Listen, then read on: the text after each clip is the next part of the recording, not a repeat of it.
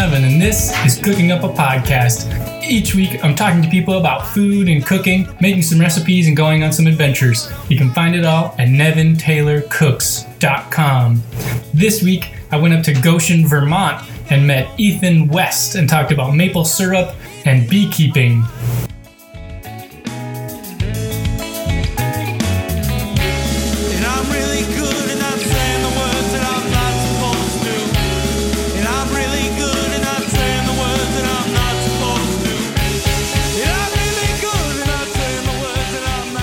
This week we have a new segment of the podcast called Eva's Update. We're checking in down in Dartmouth with Eva's Garden and Eva Sommaripa. If you don't know and you haven't listened, you can hear her story on episode six of this podcast. Um, and hopefully, we're going to check back in kind of as the season goes on of what's going on down on her organic herb and vegetable farm in Dartmouth, Massachusetts. So, this is uh, check in with Eva so we can see what's going on down at the farm.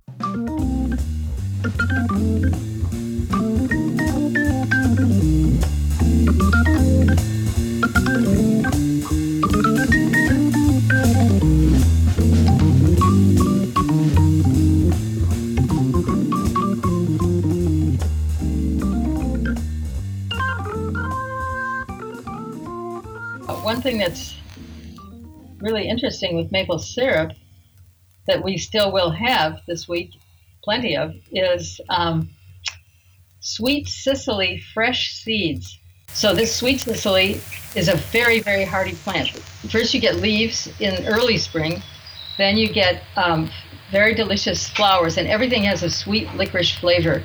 But the most sweet and the most licorice is the uh, these little seeds, which we harvest when they're fresh and green and soft and chewy, and they're just like eating little bits of candy. Really fun for little kids. You can just pick them off, and it's a nice thing to grow. It grows in the shade, it grows in the sun, wherever you want it, and uh, it comes up year after year. So um, those little seed pods. Uh, what maple syrup brought to mind was that um, my friend Dee Dee Emmons actually smashed some of them up with a little maple syrup, and for some reason it was really good, and it, and it uh, and it lasted for weeks and weeks and weeks in the refrigerator. And um, Yeah, that's super cool. So, those are the seeds are. So that's after it flowers, or that yeah, after it flowers, right? after it flowers, uh, each little flower that is pollinated will create a seed. So what last time I mean when I was down there there was like nothing was starting to go yet but so I'm sure that everything is like really lush right now down there. It is really lush, and um, a lot of things are flowering now. And one is uh, my favorite, Angelica. This is the year of the Angelica. Oh yeah, the plant that you gave me I put in our we have a community garden down the street and it's flowering now too. Yes, and that I think those flowers are just amazingly uh, interesting flavor. It's just quite unlike anything. You really have to acquire the taste. I think Yeah. they're wonderful, and for years it's been considered a very powerful medicine in Northern Europe. Right. And, uh, and I think you can feel some of that, like lavender flowers, um, and even lavender leaves to some extent. You you crush them up, you smell them, and or, and and they do something to you physiologically. They actually have an effect, and um, which is a kind of relaxation. And I feel that Angelica, uh, the various parts of it, when you just cut off a, a stalk and smell the uh, the sap inside, and the flowers are a little different because they also have that sweetness of being um, of having nectar to attract bees, and they're a great bee attractor. Uh, but um, the uh, and then the stalks that support those flowers become very rigid and tough, and you can use them for straws. And but I know with lovage, which is also uh, at this point beginning to go to flower and has a kind of similar growth habit to angelica, though much smaller and less dramatic. Some of my angelica are literally seven feet tall. Lovage, I think there is a tradition of using the lovage stalks, which are hollow, like the angelica stalks are hollow, as a straw. And I know there's a big effort now to get people to stop using plastic straws and start using paper ones, but even better than paper, using uh, uh, the stalks of flowers that ac- actually have, or leaves that actually have flavor. And uh, lovage works really well that way. And I, I hear people using them for uh, Bloody Marys. You flavor the Bloody Mary with a little leaf, Yeah. then you Use uh, the stock to drink it. Stock to drink it. Oh and man, if if people stopped using plastic straws and started using lovage stocks and angelica stocks, that would be amazing. But you have to be pretty close to the garden to do that, though. I think. Yeah, or- definitely. where it doesn't have quite the uh, the broad swath. And uh, the, and the um, lavender, which I did mention, is going to flower right now. All of ours is either in bud or some of the earliest is in flower. And um, uh, and that those lavender flowers are just amazing. You just strip them off of a stalk and put them in your hand, crush them up a little bit, and your day will be better. You, you literally feel your muscles relax. It is amazing.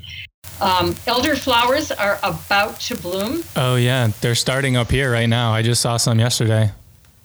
And they, you know, I guess are primarily used for syrup, and they just look beautiful.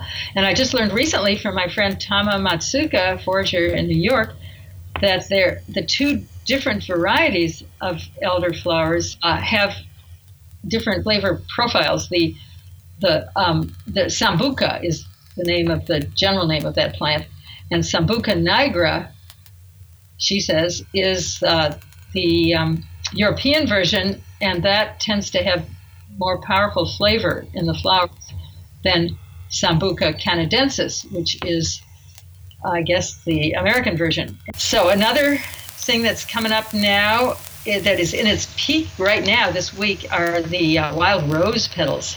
Oh, Yeah. the beach They- rose. Fabby, the beach roses, the ones that grow on the beach, which are not native to this continent. They are technically an invasive, but boy, Really? what, what a wonderful one. Yep, Asian origin. Uses are one, Matt Jennings pickling them. Yeah. Two, um, Maura Kilpatrick at um, Sofra is um, makes and has for many years made fabulous rose petal jam. It's a syrupy jam. Yeah. And the third fabulous use of it is Christina's ice cream in Cambridge in. Mm, And right now, if you go to Christina's for the next three weeks, uh, he buys a whole bunch of rose petals from us every week and makes it into this divine ice cream. It is like a pink cloud. Another fun flower, edible flower to know about is the um, uh, the what we call crucifer flowers. The whole crucifer family, which includes, or not also some, you know, synonymous with brassica, pretty much. So kale, mustard, arugula, tatsoi, all those things which we grow as greens for our greens mixes, uh, are they after a few weeks in this time of year near the solstice will make little yellow flowers, all of them almost identical to each other, even though very different flavors of the little yellow flowers, except for the arugula, which is a cream colored flower. Absolutely beautiful and intense flavor. These flowers, each flower intensifies so often, and in this case, again, the uh, flavor of the leaf. Um, but this solstice time of year just wants that to happen. Maybe it's partly, and another flower, we're getting our squash flowers already. We just got the first squash flowers this week. wow, really? It seems kind of early. No, there they are. But this is for summer squash, like zucchini. Yeah, and, yeah. and those happen to be planted in a greenhouse, and they were started as, as plants. But they are, yes, they are flowering. Wow. and um, and those are a great attractor of of um, insects. And one really cool thing to note is that um, they are they most of I mean there are a lot of them that were here on this continent before the Europeans came, and I think there were squashes on the other side too.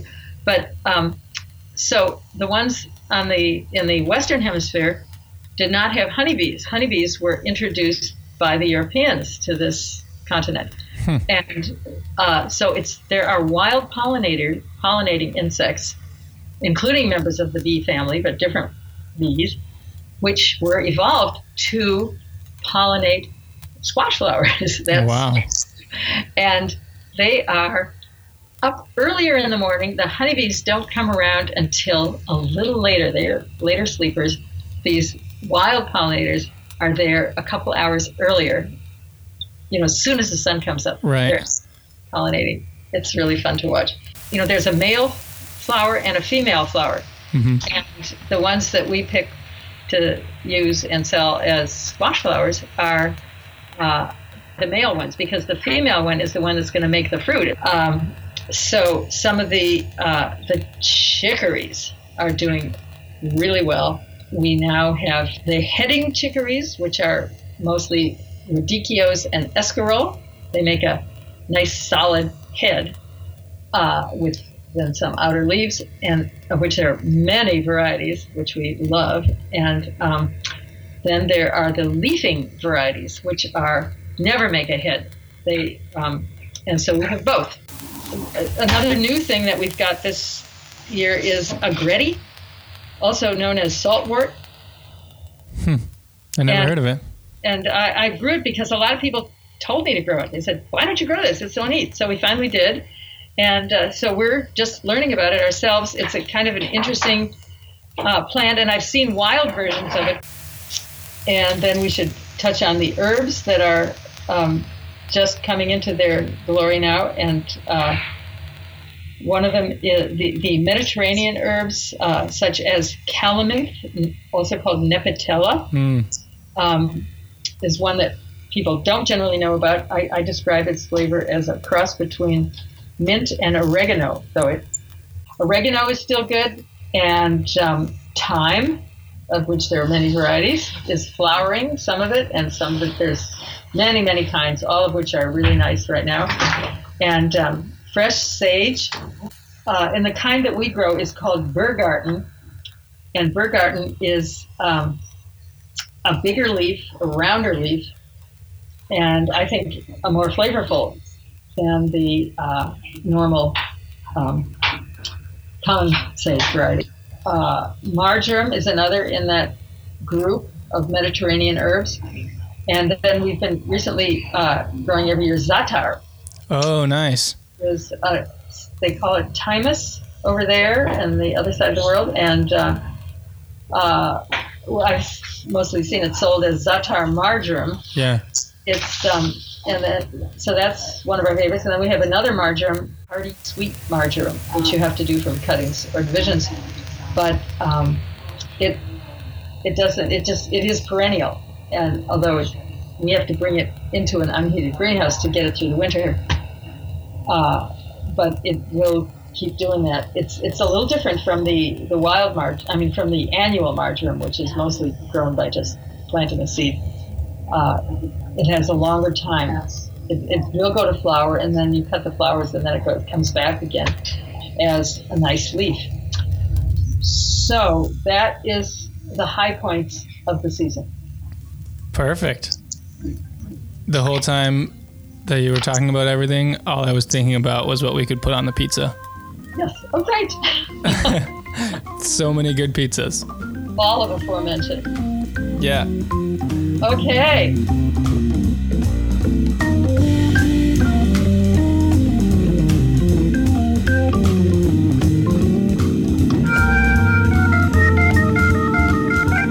That was amazing. All the flowers are blooming. Chicories are starting to come. Um, yeah, amazing stuff. Use some straws. Use some lovage stems as straws. I mean, why not, right? Um, less plastic, less pollution. Keep it out of the ocean, you know? Use a lovage straw.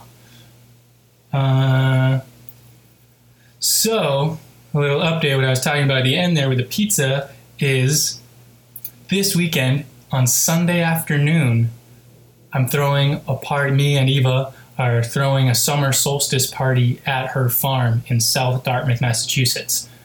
And I want to invite everybody. We're making pizzas, we're making salads. People can come and hang out. If you're interested, hit me up. Message me on Instagram at Nevin Taylor. Uh, write me an email, nevin at nevintaylorcooks.com because we need a head count to see how many people are going to come. But it's just going to be loose. We can hang out on the farm. We're going to be making some pizzas. A bunch of friends are coming down. Some farmer people are coming. Maybe some guests who have been on the podcast are going to be there. So if you're a fan, you can chat with those people. We can interact. We can live. We can be alive. We can talk to each other and love life. because I love life and I love pizza and we're gonna be baking. It's gonna be all organic. It's gonna be all awesome. Sunday, June 24th, we're gonna be there in the afternoon, hanging out. Come hang out with us, me and Eva. Summer solstice party, ringing in the summer right. I know that that's not the actual summer solstice, but that's when we can make it work. So, South Dartmouth on Sunday. We'll see you there. Reach out to me first. You need to get confirmation from me before you show up um, to make sure that it's cool. So, email me, follow me on Instagram, send me a message, do whatever. Totally come and hang. This week, I went up to Goshen, Vermont, and interviewed Ethan West. He runs the Republic of Vermont. He has a pretty big maple operation. He makes some really unique products, uh, all organic maple sugar and maple syrup. Yeah, he's got 4,000 taps. The Champlain Valley in Vermont, kind of on the side of a mountain. He keeps bees and makes honey. Pretty ridiculous. He built the barn. He's got a really cool setup. It's automated. It's the future. A little kind of like uh, integrating. I'll let him tell the whole story. It doesn't really matter. Um, yeah, so hopefully you enjoy this conversation with me and Ethan West of Republic of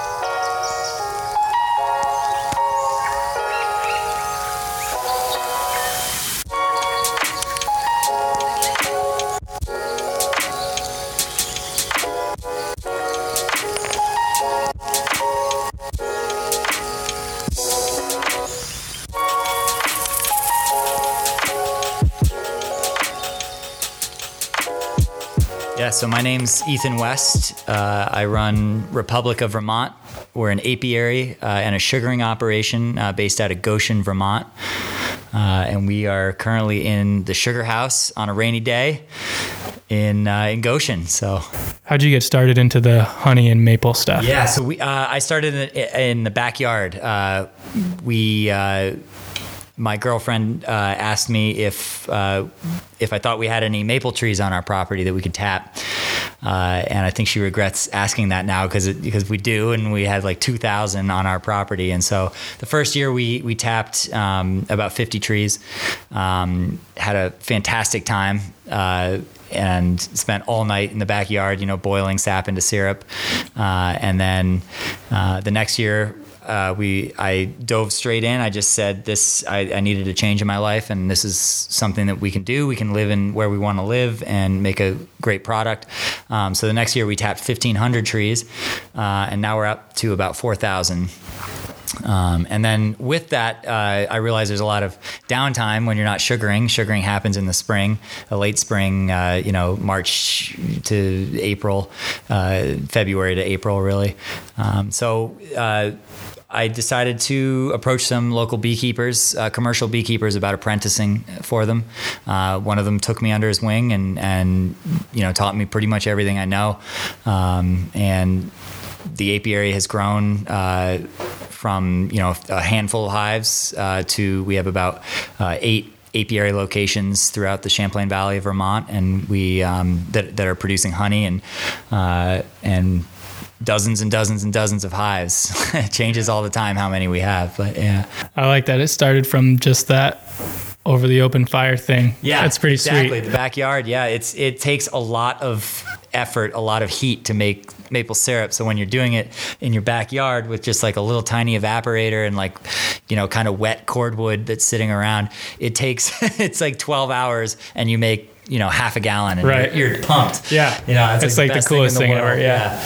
and now and now we make you know uh, you know about 10 to 12 gallons an hour with our with our evaporator 10 yeah. to 12 gallons an hour. yeah of, of maple syrup yeah Before we talk specifically about that kind of stuff, last time I was here, you mentioned that you built this. Yeah, yeah. My my friend and I built this sugar house uh, in 2015. Uh, n- neither of us had built a building, uh, so I designed it in Google SketchUp.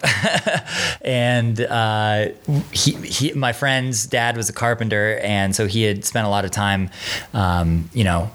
Being told what to do, but he basically, uh, you know, said, "Okay, we can do this. Like, let's just, you know, start with one wall. We put the wall up, and uh, by the time we were done, you know, we, we were pretty pretty happy with ourselves. And uh, you know, it, it's it's it's a rugged structure, and it's it, um, you know, it's a it's a it's a sugar house, so it's a, it's a hardworking structure. You know, it gets wet in here, and um, you know, it's it's so it, that's why we always said it's a sugar house. Like, it doesn't look quite right when we before we'd nail something off, or you know, something wasn't quite straight. We'd be like, look, it's a sugar house. Just nail Right. it. No Yeah. one's living in here. Yeah, well, it's beautiful in here. Thanks. I yeah. like the, yeah, the energy well, for yeah, sure. it took us. It took us about. A, I, he was back here in Vermont for about a month, my friend. So we had a we had a month to build it. So we just busted it out. You know, you build this whole days. thing in a month. More or less, yeah. The, a lot of the finish work, you know. The, Yeah, it uh, takes time, It right, takes right, right. time after that, the electrical and all that. But yeah, the the structure, the roof, the siding, everything was like a month. Yeah, Cool. Just brutal August days. Yeah, Yeah. that's awesome. It's a cool story. Definitely pretty old school. Yeah, it, yeah, I know. It, it, it made us feel good because, like, you know, our dads are like the kind of dudes who like built buildings in the '70s. You know, so it's nice to do that, you know, now and and get a little piece of that Yeah. and be proud of it. So we can start with maple syrup. Yeah. Yeah, so I guess just what's a season like? What's the season like as a as as production starting in Yeah, you know so January? We, or- yeah, we basically we have uh, plastic uh, sap lines that run throughout the woods, um, and they run. A little tiny line runs to each tree. We drill a hole in that tree, and then a spout comes out, and it attaches down to a, a, a plastic line that attaches to a bigger pipeline that uh, eventually reaches like a very large pipeline that, that drains down to the sugar house. Um, so it's this miles and miles of, of tubing, um, this entire network uh, throughout the woods. Uh, so basically, our, our first thing is to go out and deal with all the damage uh, from the year before. You know, windstorms and animals love chewing on it, um, and it's all the entire vacuum system's under uh, or pipeline system is under vacuum. Uh, so if there are leaks places, it affects um, how much sap we we uh, we get in, a day. So we have to go out and you know there's lines on the ground, there's trees down on stuff. The trails are all messed up. So we basically in January, December and January go out and start cleaning up uh, and getting things ready to go. And then sometime later in January, early February, we start tapping, which is the, actually drilling the holes in the trees. So before that, there's no the taps. You don't leave the taps in. No, so we we've already pulled like this year. We're talking in, in April or May, and we've already we pulled all the taps in April. So so the the holes you want to let the tree heal up as quickly as possible. Um, so as soon as we're done tapping, or uh, excuse me, as soon as we're done making maple syrup, we go out and pull each tap out of the tree. Out of all of those trees, All the trees, and then each year we change. We actually change the spout. We cut off the spout, the the part that goes into the tree, and put a new one on uh, to reduce bacteria Okay. that we're putting into the the hole in the tree. Wow. Um, so it's a lot of going to the same trees over and over and over, um, and it's it's that's a unique thing about sugaring uh, is that you really get to know the trees uh, and the forest in a way that nobody else does. Um, you know, foresters uh, spend a lot of time in the woods and they see trees over the course of their life, but you know they might visit a tree, you know. Eight times throughout its life, uh, whereas we visit the same tree, you know, eight times in a year, Right. like minimum.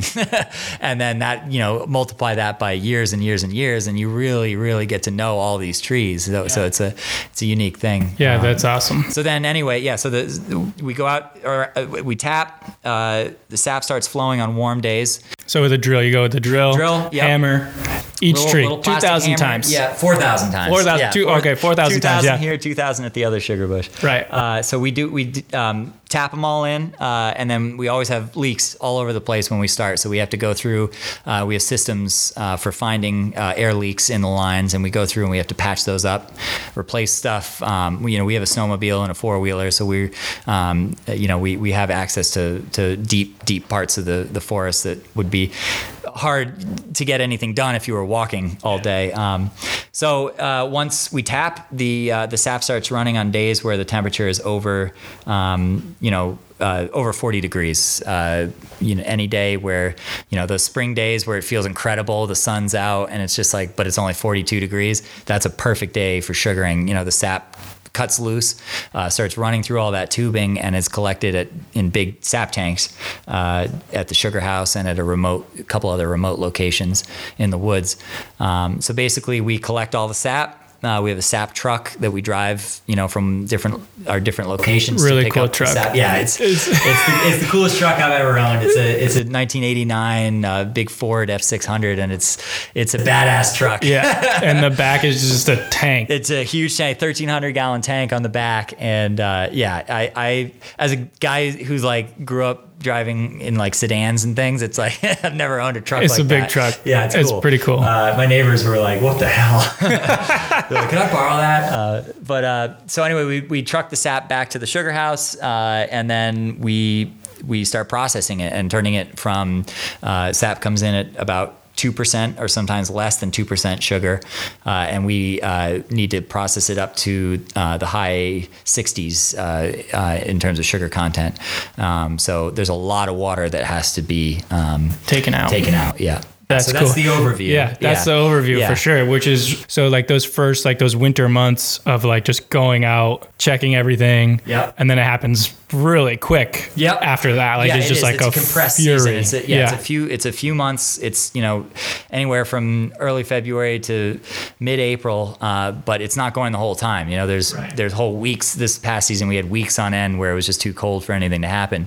So you're just kind of twiddling your thumbs, waiting, and then all of a sudden it cuts loose, and you have no idea what to do with yourself. And you know, there's leaks everywhere that you have to go out and fix. And um, so it, it's it, you know it goes from waiting to just you know not getting any sleep for like three days because you have so much sap to deal with. But it, since it's a compressed season, you have to get it all done. And and sap is sugar water basically, so it, it does uh, it, it'll spoil. So you have to deal with it pretty quickly. Yeah, you can't refrigerate it. I mean, it's already refrigerated. You know, in, in the early part of the season when it's colder outside, the tanks are all sitting outside. Um, it is cooler and it'll last longer. But you get into like you know the first second week of April, and the sun is blaring and it's like It'll turn. 65 degrees out. You you got to move quick to get that processed. Yeah. So what is your process like here? You have like a really cool setup. I gotta say, when I came down that first time Yeah. to to originally meet you, it came in and everything was cranking along, and it was just you in here. I was like, this is this is a setup. This is pretty cool. A lot going on. Yeah, my our our goal. Uh, I I work with uh, my girlfriend on the whole thing, and our goal is to keep it basically so that I can manage everything myself uh, in terms of the production, and then and then she can handle um, the business end and the sales and, and and marketing.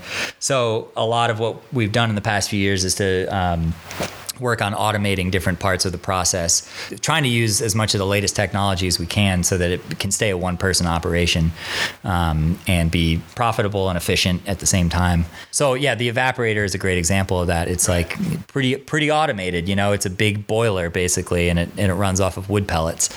Um, Which is rare. Like this is, like rare. a Yeah, new the- yeah, technology. it- it's more uh, common in Canada, in Vermont, and in New England. It's something. There are other wood pellet fired evaporators around, but it is something that's um, you won't see all the time. Most people use um, firewood, cordwood, uh, or uh, fuel oil. It- you know, almost all of the bigger operations use fuel oil oh wow. uh, and you know that's super easy. You know, you just flip a switch, it's on. Flip a switch, it's off. It's a burner, um, a, a big burner, but it's a burner. Um, and we wanted to use something that we wanted that convenience while still using something that uh, uses a wood product uh, to burn, uh, and. Uh, we have a pellet mill. Uh, wood pellets are little compressed pieces of wood and basically sawdust that they make tiny little like hamster pellets out of, and they burn super hot, super efficiently. There's like no smoke. Uh, it's just like complete, like completely combusted almost. Um, and so there's a pellet mill right down the road, and so it's a local wood product. It's it's being um, the trees that go into the pellets are being harvested in New England and and mostly in Vermont. So so it feels good to burn those and and, and not fuel oil. like it, it seems like the old way of like opening up the front throwing in wood like it just seems a little bit it's already an energy intensive thing Yeah. and it just seems like you're losing a lot of the efficiency when you have to kind of like Yep. So we we spent two years running a small, much smaller wood fired evaporator, like cordwood fired, uh, and yeah. So it's a, every five minutes you open the front door and you toss in you know a bunch of pieces of wood, uh, and then you close it, and then five minutes later, it's like the wood is gone. You know, it's, it's burning so hot. Uh, but with that comes the fact that you need to store a ton of firewood. Uh, you got to cut and split all that firewood or buy it, um, and then uh, you're opening the front door of the the, the burn box the, the um, on the evaporator, and it's letting in a bunch of cold air, and so the boil, you know, of the sap kind of cools off while you do that every five minutes. So, so with the pellets, it's fed in automatically, and the whole thing is sealed, and and it's just unbelievably efficient. Yeah, so there's tons of other stuff to do. You know, when as the maple syrup comes off of the evaporator, once it's been boiled enough, we have to filter it you know, we got to put it into barrels, um, you know, keep inventory and, you know, keep the thing, everything running and clean and all that. So it does, you know, free up the sugar maker to do, take care of things in the sugar house when they don't have to constantly be throwing wood in. And do you use an RO? Yes, we reverse do. osmosis. A reverse osmosis machine, which is less controversial than it used to be. Pretty much everybody uses them now. Um, if you want to make money in you know or make a living uh, making maple syrup, you really you really can't afford not to use one. Um, there are I'll explain what it is uh, first. It's a uh, water filtration system. Uh, basically, it's like borrowed from uh, you know the water filtration world. It's basically a big cylindrical filter that we run the sap through, um, and in the water world, you you it would separate fresh, clean water from the impurities in the water that you'd get rid of. Uh, and so in the sugaring world, we reverse that and we get rid of the fresh, clean water, and we keep the sugar water, which would have been the junk water. Uh, that's the sugar water, and and so basically what it does is each time it runs through the sap runs through the evaporator, um, it it takes out 50% of the water, which is 50% less boiling you have to do. Um, so it's a huge, huge, huge energy savings um, for us, and so we take two percent sap and we boil between uh, 10 and 14 percent um, uh, sugar content, uh, and and that that's like tons and tons of pellets that we don't have to burn. Tons of water that you don't have to evaporate off by using heat. Exactly. Yep. Yep. So it, it's mechanically with a filter uh, separating some of that water out, and then we use the water to clean things, and it's you know it's a, it's also a useful source of having fresh water in the sugar house. Oh, so you actually get and yeah, we, save we that store water. It. Yeah, we have a big tank for uh, it's called Permeate.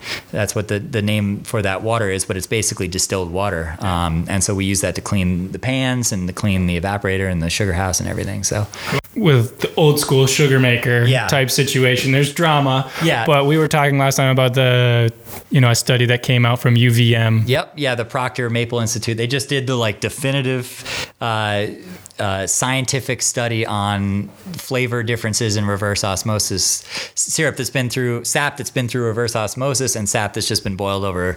You know, th- so they they have two evaporators. They're the same evaporators. They run the same sap through. It's very you know they do all the the standard scientific due diligence, uh, and then they, they they did a ton of chemical uh, analysis of the the actual final product of the syrup, uh, and they also did an extensive um, taste test with uh, some of the like best biggest names in the industry and all sorts of sugar ma- makers. And the the end result was that there's there's virtually no difference and there's definitely no flavor difference because people were all over the map with what they said. You know people were you know saying this is the worst stuff I've ever had and it was like reverse osmosis you know high high sugar content reverse osmosis. And then people were saying this is incredible and like it was it was just all over the place all over the map. People couldn't tell. So so it, it kind of settles the argument. But you know there's people who just think it's unnatural to run sap through a filter and that's fine. That you know it's, it's a different different way of doing it Right. Yeah, but looking at it through uh, the the scope of a business is different than the and like. environmentally. I mean, it's a little bit Oh, of yeah. electricity to cut down on a ton of uh, uh, burning of whatever you're burning, you know, fuel oil or whatever. So, Yeah, which is huge. which is very very important. Yeah, because you know a lot of it, it takes a lot of heat, like I said, to make maple syrup. So if you can cut into that process at all, it, it's it's great. Especially if people are burning fuel oil. It's like the less of that we can burn, the right. better. Yeah. Totally. Totally. Yeah. Yeah. That that's got to be. That's a whole. That's a whole thing. Yeah, exactly. That's a whole thing. That's a whole other podcast. That's a whole thing. Yeah. Yeah. Some someone way smarter and better than me can is gonna tackle that one. Probably already has. Um, Yeah. Okay. So back to the day Yeah. of when it's pumping. Yeah. you said you basically don't really sleep, but like what what are you doing in that day? Like so Maple comes in, goes through the RO, Yep. Things are steaming, So it- boiling yeah, away it in comes here. into the tanks, uh, and the tanks start to fill up pretty quick. We have about 10,000 gallons worth of storage uh, total for sap, uh, and that sounds like a lot, but like twice this last season, I had sap pouring over the tops No of the way. tanks, and yeah, so Wow. it's, it it can really catch you off guard. Uh, so basically, we have to, you know, you're, you're doing your best to read the forecast and figure out. You can't really have any obligations during sugaring season because if if it hits, you got to be there. You know, you can't go out to dinner that night when you've got you know a vacuum pump that's not working and the sap's pouring in and all this stuff. So um, yeah, basically the the tanks start to fill up. We start turning on the reverse osmosis machine, which starts to lower the level of the tank a little bit by taking out fresh water um, and putting back concentrated sap. Uh, and at a certain point, we just got to get to boiling. Uh, so we fire up the evaporator. Uh, it's filled with sap, and uh, at that point, it's just you know we we boil until we don't have any sap left. Um, and we I I do my best not to like pull all nighters any anymore. You know, we try to keep it you know reasonable so that I don't get completely fried. Um, but there are days where you know you start at 7 a.m. and and I'll end at like 10 p.m. and you know then I got to get up the next day and go right at it uh, again. But that's just the nature of the season. You know, it's it's it's it's exciting and. Uh, yeah, it's compressed. It's a compressed season, so gotta gotta make it while it's available. Yeah. So last time I remember you did something. So like once it comes out of the evaporator, you would put like there's a filter. Uh, it's called a filter press. Yeah. Yeah. It basically, the, the syrup comes out uh, very cloudy. Uh, it- it's full of what they call niter, uh, which is which are basically minerals um, that. Uh, th- they just make it basically looks like apple cider. It's like very very cloudy. Um, and so, in order to be uh, considered Vermont maple syrup, Vermont's very strict on their standards of production. Um, they it needs to be filtered somehow. Um, to, to so you know when you pick up a glass bottle of maple syrup, you should be able to look right through it and it looks amazing. It's like crystal clear. So we run it through a, fi- a filter press while it's hot, and it basically just filters out all the um, the impurities. Uh, doesn't affect the flavor. Uh, it just it just leaves a clean, um, crystal clear product at the end.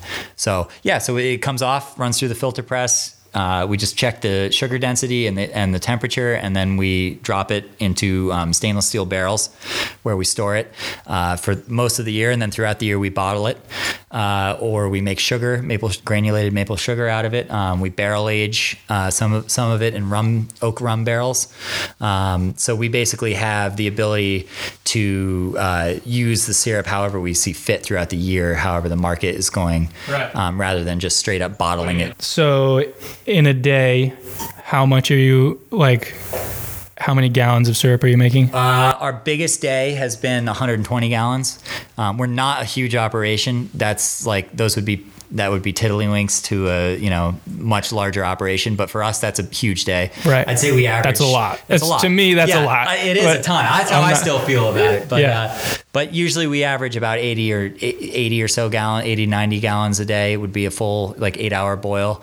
Um, and yeah, you know that that that's good. You know, if we can keep going at that rate, that's fine. Yeah. Um, and every year we improve efficiencies, you know, here and there, and it, and little things go a long way towards you know making more syrup in a day.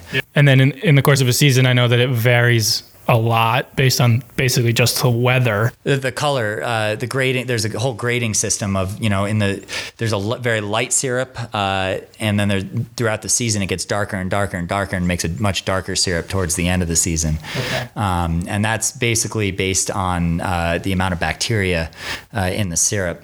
Um, so in the early part of the season, it tends to be very cold. Uh, so the sap, you know, spends a lot of time in all this tubing and then in the tanks and then in the evaporator. And so it, it doesn't have, it, since it's cold, it doesn't, the bacteria doesn't have a chance to multiply much. So it creates a lighter syrup. Uh, in when we're boiling in you know second week of April, it's hot as hell in the woods. You know, the it's sitting in the woods, it's sitting in the tanks. The tanks are hot. I mean, it's not like gross, but it's just that there's more bacteria building up and they're multiplying quicker and quicker and quicker. Um, so by the time we boil it, um, it produces a darker syrup, which actually has more flavor, more maple flavor. Yeah. Um, and a lot of people prefer that. Um, so we, we what we do is we take our light syrup and we make maple sugar out of it because it makes a nicer maple sugar. And then we sell uh, the darker syrup in our bottles, uh, in our glass bottles. And uh, I want to talk a little bit about the maple sugar because that's kind of a unique. Well, one, that's how I got introduced Yeah, to you and what you have going on. But two is a really cool product that not a lot of people are making or, or doing. So I guess how did you find that and what's the inspiration behind it? You know, we New England and Vermont and uh, you know a lot. There's a lot of maple syrup in, in these places in, in, in this region, and uh, we sell all of our, our products retail. We don't sell any um, whole, uh, wholesale like bulk um, to larger companies. We, we sell it all ourselves, um, and so it's it's difficult to get into some stores when you're just like, hey, I got syrup. You know, they're like, cool, we have eight different Right. sugar makers already selling here.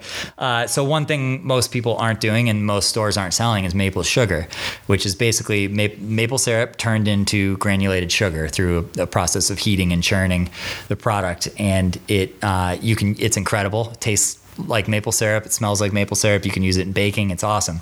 Um, so we, I just had a light bulb moment one time. We bought the machine, started making it. We designed some cool packaging, and all of a sudden we were able to get into all these stores, um, and you know through the door of all these stores that we we just weren't making any headway in um, because we had this unique product that is a pain to make and it's it's difficult. It takes a long time to learn how to do it, uh, and so once we were through the door, they, you know, our packaging and our branding is all uh, something we take a lot of pride in, and it's all kind of um, homogenous. And they said, well, you know, it'd be nice to have some of your other products here too. And all of a sudden, we were the people selling syrup in these co-ops and you know high-end food stores and things. And then the honey comes next, and so it's it's actually been a really cool product for um, for opening doors for us. One, how come I haven't seen this before? And two, how come I haven't like interacted with it much before? And it's probably because it's a pain Yep. and it's expensive. It's it is expensive. That's the thing. Is it's you know it, it takes a lot of syrup to make uh, the the sugar, and you know that's it's not cheap, but it's it's a great alternative. And if you can use it in uh, you know unique ways, I think it's it's worth it. You know, Yeah. especially like in coffee and things. It's Totally. awesome. It's just so good. where Yeah. you just use a little bit of Exactly, it for yeah, sure. yeah, Yeah. You're not making like. I mean, you could. You know, you but you're not ma- making like ca- cakes You could and bake stuff. a cake with it. It's but it would be an expensive and cake. We do because we have a right. ton of yeah, it. totally. Okay.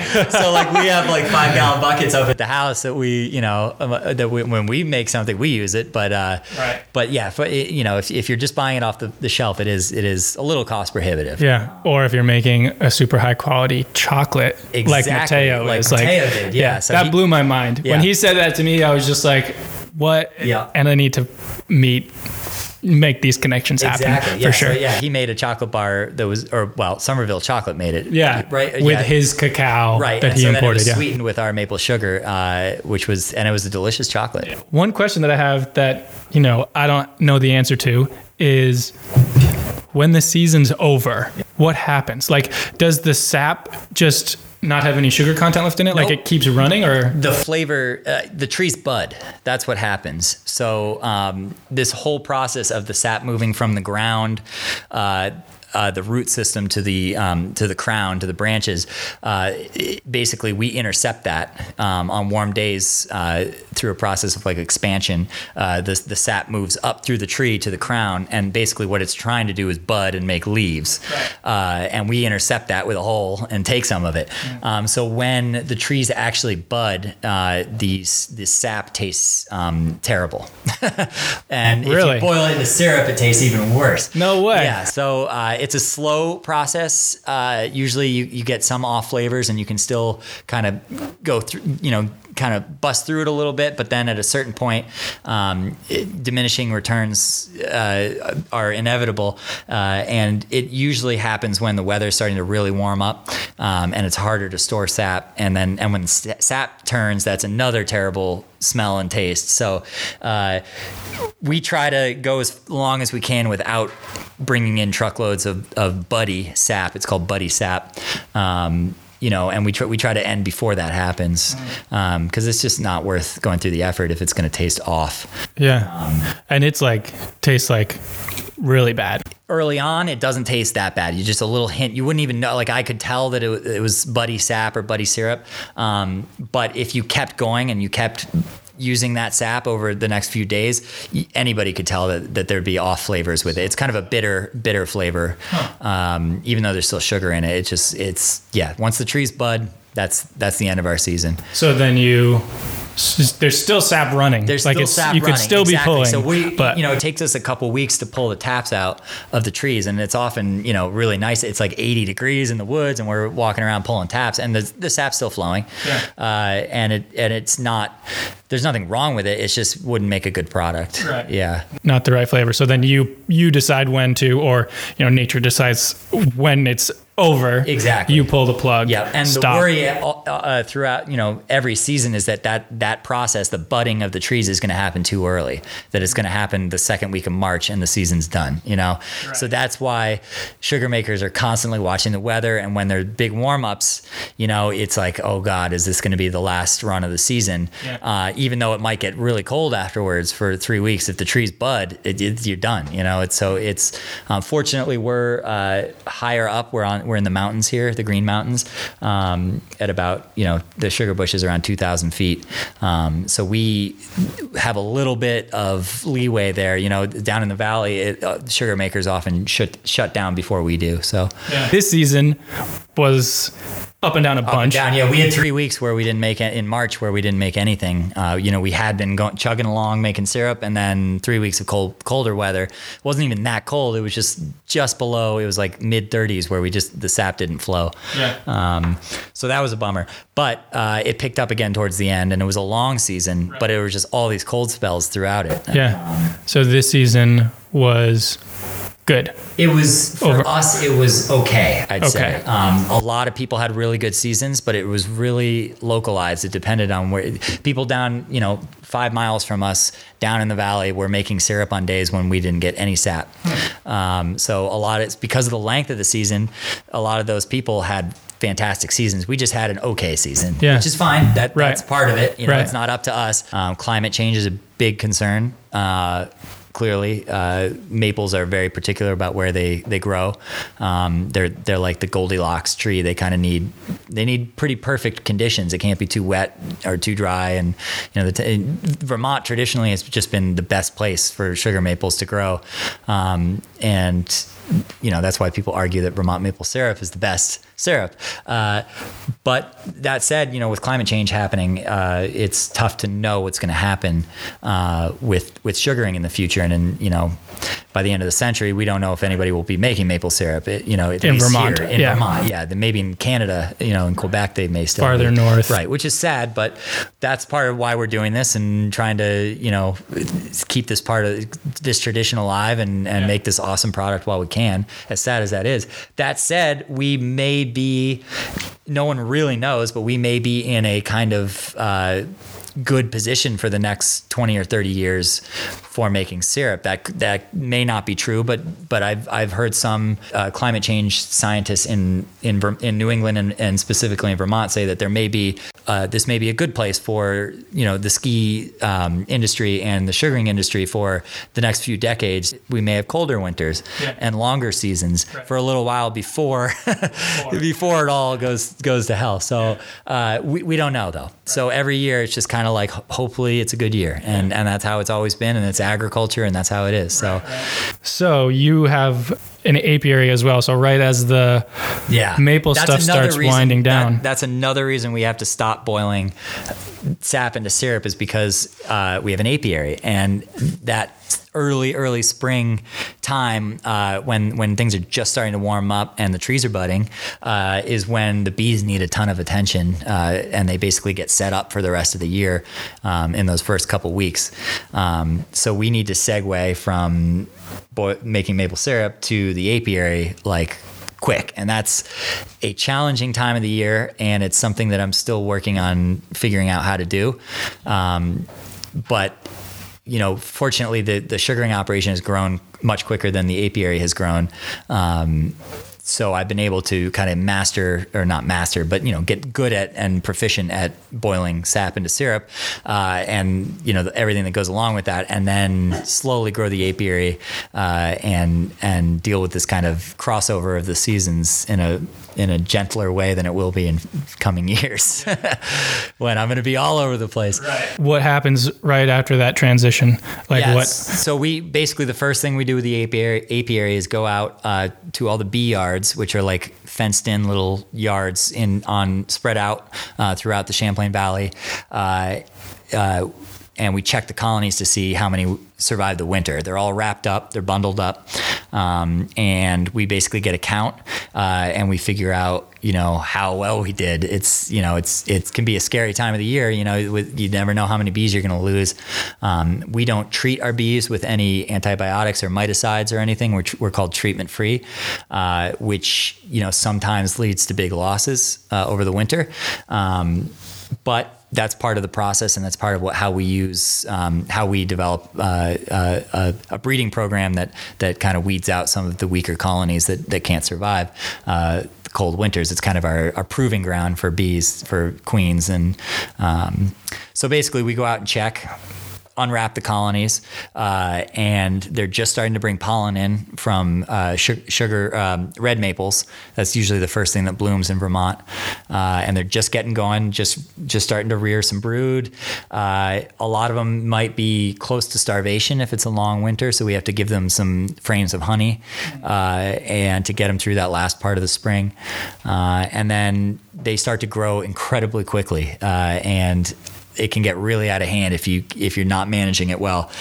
And that's something that's been a challenge and it's something that takes a long time to get good at um, understanding how much space the bees need in their boxes. If they need more boxes more frames whatever um, you know so that you don't give them too much space and it's still too cold for them uh, it, you just it just all the stuff with the apiary just takes you just gotta take the time to learn it over over years and years and years Yeah. it's not like sugaring where you can go out and string some tubing up and plug some holes in a tree um, There's more life. there's there's a lot more to it and it's it's uh, keeping bees alive and productive is is very very difficult yeah the com- most commercial beekeepers truck bees you know all over the united states or canada and mexico too for that matter um, and we don't do that, and there's a strong tradition of um, Vermont beekeepers in the Champlain Valley keeping bees and overwintering them. You know, in the spot where they were all summer, they're there all winter, and then hopefully they're they're there for another year in the spring. And uh, that that's a strong tradition. It's something the people I've learned from uh, uh, are not migratory beekeepers, even though they're commercial. Um, and it's the Champlain Valley is one of the best, may, arguably the best, um, but one of the best places uh, in New England for keeping bees, um, just in terms of the diversity of, of the um, of, of what's out there for the bees to forage uh, and the uh, the density of it. So uh, so we're lucky to have kind of squeezed our way into the Champlain Valley. It's a, it's a it's chock full of bees and, and it's been tricky to find spots to put bees, but we've uh, we've we found some some places. So we're doing all right. yeah. So each colony is uh, a queen, one queen with uh, tons and tons of worker bees, uh, and then some male bees that don't really matter. We won't even talk about them. Uh, but the female bees basically are the are the colony, the queen and her workers. Uh, so basically, in the spring, go out, figure out what's alive, what's dead. Uh, the colonies that are alive are going to grow really quickly. Uh, and we can't let them grow too quickly because they will swarm, uh, which is swarming is the main thing that we deal with in the early part of the season. It's basically the way that the bees in nature um, reproduce. And basically, they raise new queens and uh, the old queen and most of the bees leave the hive and they go form a new hive somewhere else not in your apiary in the woods or in somebody's house or something. And you, you basically with all those bees leaving you lose your honey crop from that hive because the population just went down to nothing. The hive's not dead technically; they have new a new queen, and there's some bees, but it's just you, it, you're toast. Yeah. So basically, what we do from the first part of the season, this early uh, the spring, until uh, the days start to get shorter, um, the summer summer summer solstice is that right? So basically, from from spring until that point, uh, we we basically have to. Uh, fight the swarming instinct and control it uh, by adding more space, making sure the bees don't feel crowded. They basically swarm when they feel crowded.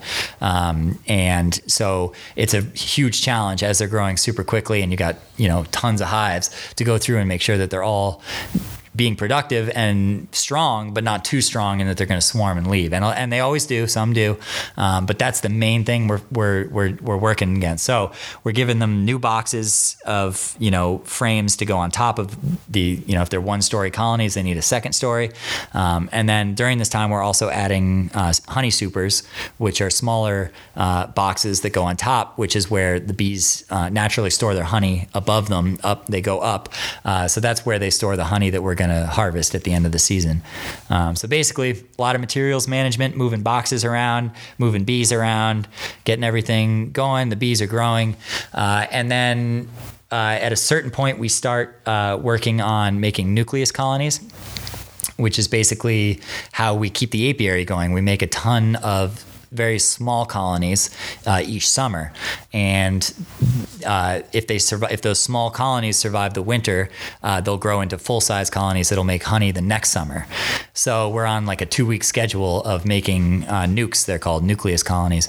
Um, so we basically spend a lot of the summer making these tiny little colonies with four frames. You know, a big handful of bees and a queen, uh, and uh, raising queens uh, is another part of our operation.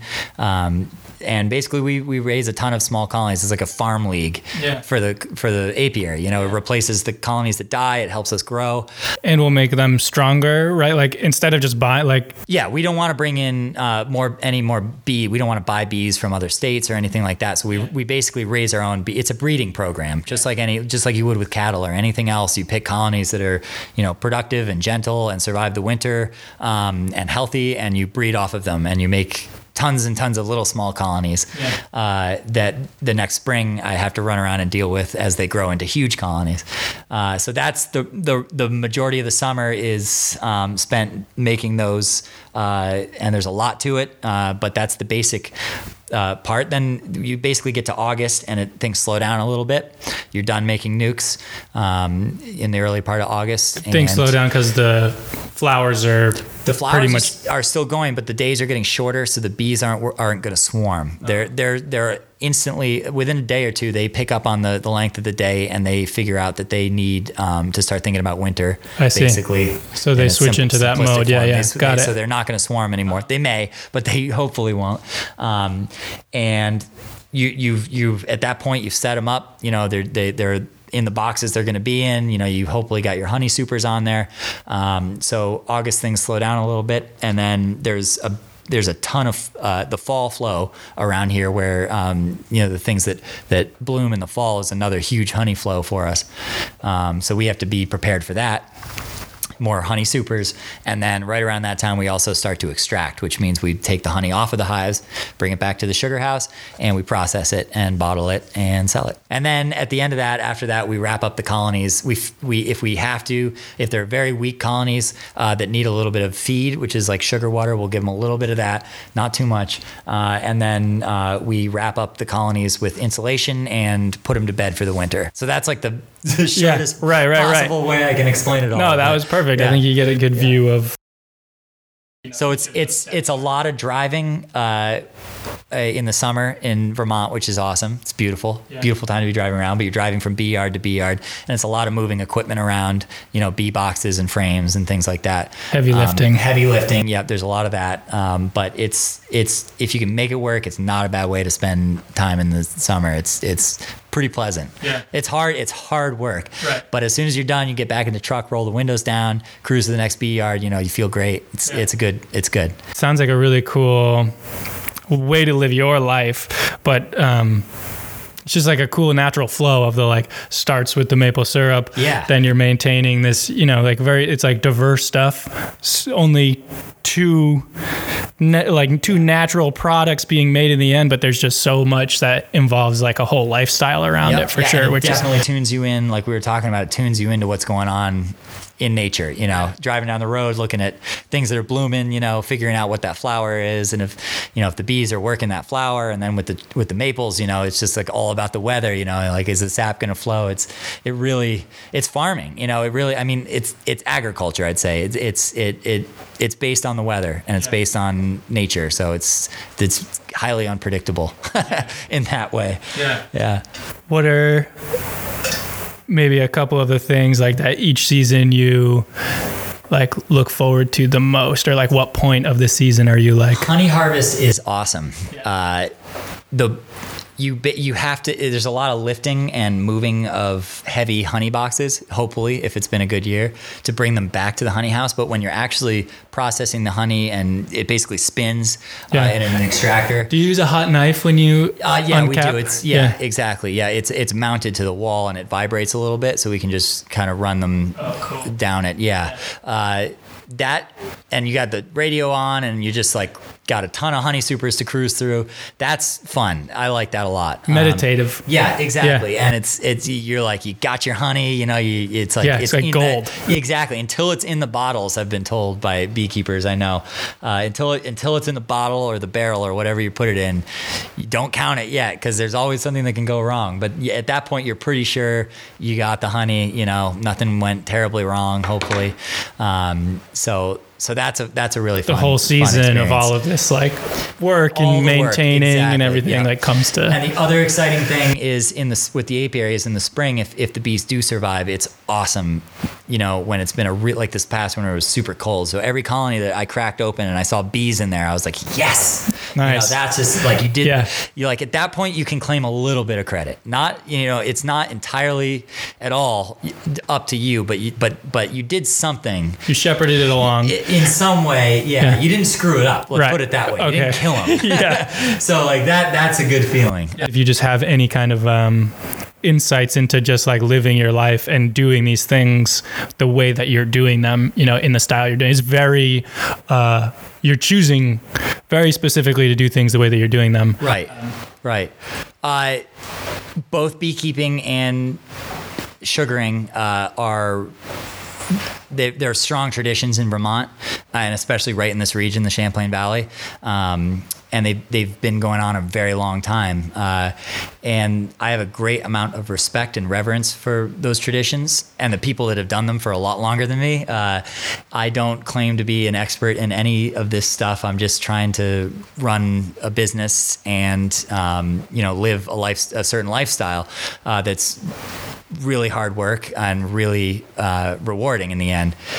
So I don't claim to to you know there's a lot of sugar makers that are like you know sixth generation sugar makers and you know or tenth generation I've there's a tenth generation I don't even know it's, it's crazy ten generations of sugar makers um, and and I have a lot of respect for those people and uh, fortunately everyone's super supportive of um, most people are very supportive of people like me who've gotten into it more recently Yeah. um, when they when they understand that you're doing it for the right reasons uh, and you're doing you're taking care of the woods and things like that. Um, Um, but yeah, we we do use our website and social media to um, to sell our products. That's how we do it. Um, and we are not a lot of agriculture in this area is based on markets that are out of people's controls. Um, you know, global markets in terms of milk prices and syrup prices. You know, and things like that. And we are somewhat insulated from that because we spend so much. We've spent so much time building our own market to sell our products. It's a full time job just selling our product. Uh, so we're a little bit insulated from that, uh, which uh, is comforting in, in a lot of ways. Uh, it's a lot of work, but it's it, it is comforting. Um, but what we do, the actual process of boiling sap into syrup and going out and raising nucleus colonies into production colonies and uh, in the apiary is not that different, you know, from 200 years ago, 150 years ago. Uh, a sugar maker would walk in here and they'd be a little confused as to why the evaporator was so shiny because it's all stainless steel, but they would pretty quickly be able to almost probably instantly figure out what we were doing and basically how it works. And the same thing with the apiary. You know, you could bring a beekeeper in from 150 years ago and they'd say, you know, still using wooden boxes, still using wooden frames, queens, bees. It's like it's all it's it's all it's hard to like change the essence of it. You know, you can add as much technology and as many reverse osmosis filter membranes as you want, but it's still you know the same process in the end, and it ties you to the land in the same way. Right. the weather. right. Puts you in this like respectful position. Yeah, Which you- is important. Yeah, you maintaining. to, exactly. You have to respect what's going on outside and keep an eye on the weather. So you're one of the few places that I've ever seen, you know, having maple syrup that has the organic certification on it. What does that what does it even mean? Like what does that mean to Yep. That so there are a lot of uh, more and more maple syrup is becoming organic certified, uh, and people always ask, "What the hell is organic maple syrup? Like, isn't it all organic? It comes from a tree." That is true, uh, but the certification process is um, important. Being organic, first of all, is very important to us. Uh, my girlfriend's parents have run an organic dairy for 30 years, uh, right down the road from us, uh, and they were one of the first organic dairy farms in Vermont. Uh, and it, it's always made a made a big big impression on me, and it's a big deal for us to be certified organic. Um, and what it means is there's several parts, but the, one of the major things is um, forest management practices, uh, so that they come and inspect once a year our entire operation, uh, head to toe, and they just with the forest management. There's a lot of ways you can do damage in the woods. Uh, there's a lot of issues with uh, uh, water runoff in in the woods. Um, you know the size of the tree you're tapping, uh, how many holes you're putting in trees. Um, you know, it, organic is is first and foremost about soil uh, and and keeping the soil uh, in you know as part of the process uh, uh, and there are sugar makers and there are, are operations that don't take as good of care of the woods and they would not be able to be certified organic. So they come and inspect our woods, make sure we're, we're taking care of the woods. We're not leaving trash everywhere. Yeah. Yep. And occasionally in the summer, there's occasional spot checks in the summer. Um, and they walk the entire forest, you know, all 4,000 taps with an inspector. Uh, and then the second major component is um, food safety. Uh, so they inspect your sugar house. There are a lot of requirements. Traditionally has been a lot of lead soldered equipment uh, that's still, since sugaring equipment lasts a long time, it's still in use. So they do, they're very strict about that. Um, all, all your pumps, you know, the impellers have to be, have to have no lead or brass in them. Um, and so they go through everything and check everything. And then uh, food traceability is the third uh, main component is that you, I have to be able to show, you know, if there's a problem with a bottle of syrup, when it was boiled, the date it was boiled, you know, when the sap was brought in. So there's a ton of record keeping. Uh, the inspection is rigorous, takes better part of a day. Um, but in the end, they're basically, uh, by having the logo, the organic logo on our bottle, it's showing the customer that um, we have somebody who knows what they're talking about has come and and put a stamp on this operation saying we take care of the woods, we have a clean sugar house, you know. You're, you're, it's a good product. It may not be any different, you know, from the guy next door who's destroying the woods and you know not doesn't have a clean sugar house. It could be the same syrup, but um, it's it's peace of mind and uh, and you know somebody's come and look at us. Yeah, and the last thing is defoamer. Uh, the the syrup foams when it heats uh, when it's heated, uh, and the we add a drop of defoamer to knock the foam down uh, to keep the syrup from foaming out of the pans. Uh, and the the defoamer that we use is um, is an organic defoamer made of like uh, safflower oil which other people would use something that wasn't. yeah, or, uh, like, I forget some what sort the of. uh, what the um, generic brand is, but it's um, it basically it, anything oily that breaks the surface. I mean, people used to use hot dogs uh, uh, or uh, uh, milk, uh, but uh, cream. You'd pour a little cream in, and it would. That's what Really? the old timers used. Or you bo- boil some sausages in the back pan. No and That way. keeps you know the oil keeps the. Uh, but if, if we did that, we'd be in a huge amount of trouble. So Yeah. yeah. Not organic. Mixing dairy and yeah, Yeah. meat, yeah, yeah. Not an organic option. anymore. Yeah, yeah. That's pretty cool. I never, I've never heard that before. The hot dogs or sausage thing in there. Um, Yeah, a lot of a lot of backyard people, you know, that's an awesome thing to do if you're not trying to sell the product. can you just- eat it afterwards? Yeah, totally. Oh man. It cooked. It like boils the sausage in the this the like it's between sap and syrup, so it's awesome and sweet. Uh, and you know the syrup, I'm sure is a little bit affected, but you know whatever, it's hot as hell in there, so it's Yeah. probably boils off any impurities. Crazy. Yeah, That's cool. You know, this is this is more this is a lot of the work that needs to be happening and is starting to happen, you know, through agriculture in so many different ways. Yeah. And food and restaurants and, you know, having an open mind to basically look at any of the systems that are in place in terms of distributing or in terms of production or in terms of all of this stuff and not assigning any sort of like negativity towards any of it is uh know, it's awesome that this is that and this is the stuff that's going to change the world and like make the world a better place, like more organic stuff. Yeah, people being able to do it on their own and be proud of it and take care of the land and the woods and, And you know, Vermont is an epicenter of that. I mean, Totally. all around here, I, I could name a dozen other people who are doing, you know, vegetables and you know, uh, micro goat dairy right down the road, and Yeah. it's like it's awesome. It's, a it's renaissance right now, for it's sure. Very cool, uh, and people are actually making a living doing it. You know, it's not just hobby farms. You know, there there are people who are willing to pay for better quality food, and and that's awesome. yeah, Yeah, totally. All right, so I have a couple questions Yeah. that I've been asking everyone. Um, for it. First question What is the last memorable food or meal that someone else has cooked for you? Oh man, uh, I had one of the people. I keep uh, bees on their property on their farm. Uh, they had pigs that they uh, organic pigs, and they gave me some. I guess they weren't pork chops. What's the cut that's like the best cut of? Uh, it's like a pork. Is it a tenderloin? Yeah, tenderloin. yeah, tenderloin. yeah. I guess it was a tenderloin. Yeah, uh, and a friend of mine cooked it up, uh, and it was it was like. I've, ne- I've never had anything like that. I mean, it, it was cooked uh, in the oven, nothing nothing crazy, but it was just the meat was so good. It's nothing like anything you could buy in the store. Like the pork in the store is just like garbage compared to this. Yeah, Just I like just, I just roasted never pork had tenderloin. like pork like from like a dude down the road, and it was awesome. So now I'm gonna like now I'm gonna try to buy half a pig from him. Yeah. but yeah, There you go. Yeah, that that that was awesome. That was the best thing I've had lately. Yeah. What is a memorable food or food experience from growing up or your childhood? Oh, interesting. Uh, my dad took me to Russia in the 90s. Uh, he's a Russian historian. Uh, and right after the Soviet Union fell, I was a little kid. He was going to a conference there, took me there, and uh, I, he had me stay with a family for like three days that didn't speak any English because he had to go to a conference. He knew the woman, another professor, uh, and I ate some incredibly unique things there. But the thing I remember the most is every night they would give us warm milk before we went to bed, and that. You, you always hear about warm milk, but I I never had warm milk. Yeah. I don't know anyone else who's like had warm milk, Yeah. and it was amazing.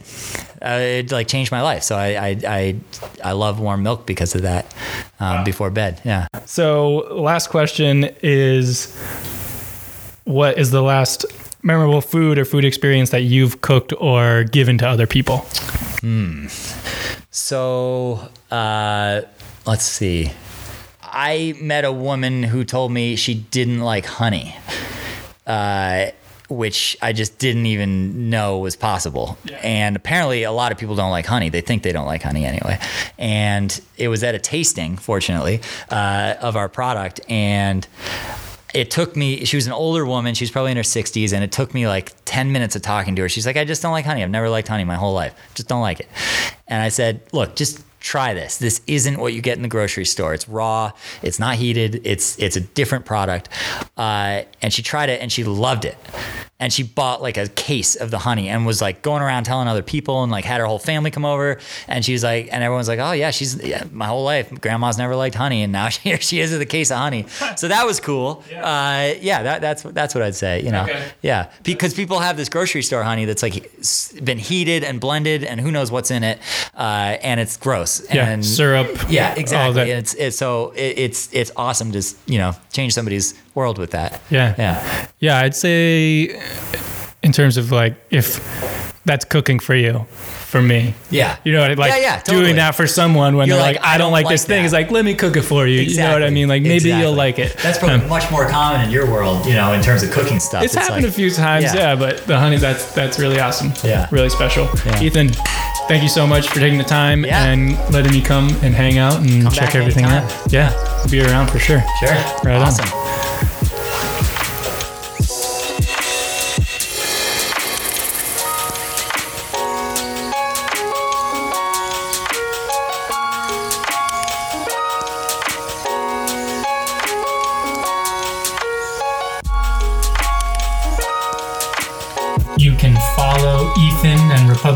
Vermont on Instagram at Republic of Vermont. You can go to his website, republicofvermont.com, and you can buy any of the things that we talked about in this interview the organic maple sugar, maple syrup, some of his honey. He's also got t shirts and all that stuff for sale. I'm going to link a video that you should check out below. Follow Ethan on all those spots. Thanks for listening. Come down to South Dartmouth this weekend on Sunday and hang out and eat some pizza and talk about food and cooking with me and a bunch of other people who love food and cooking as well.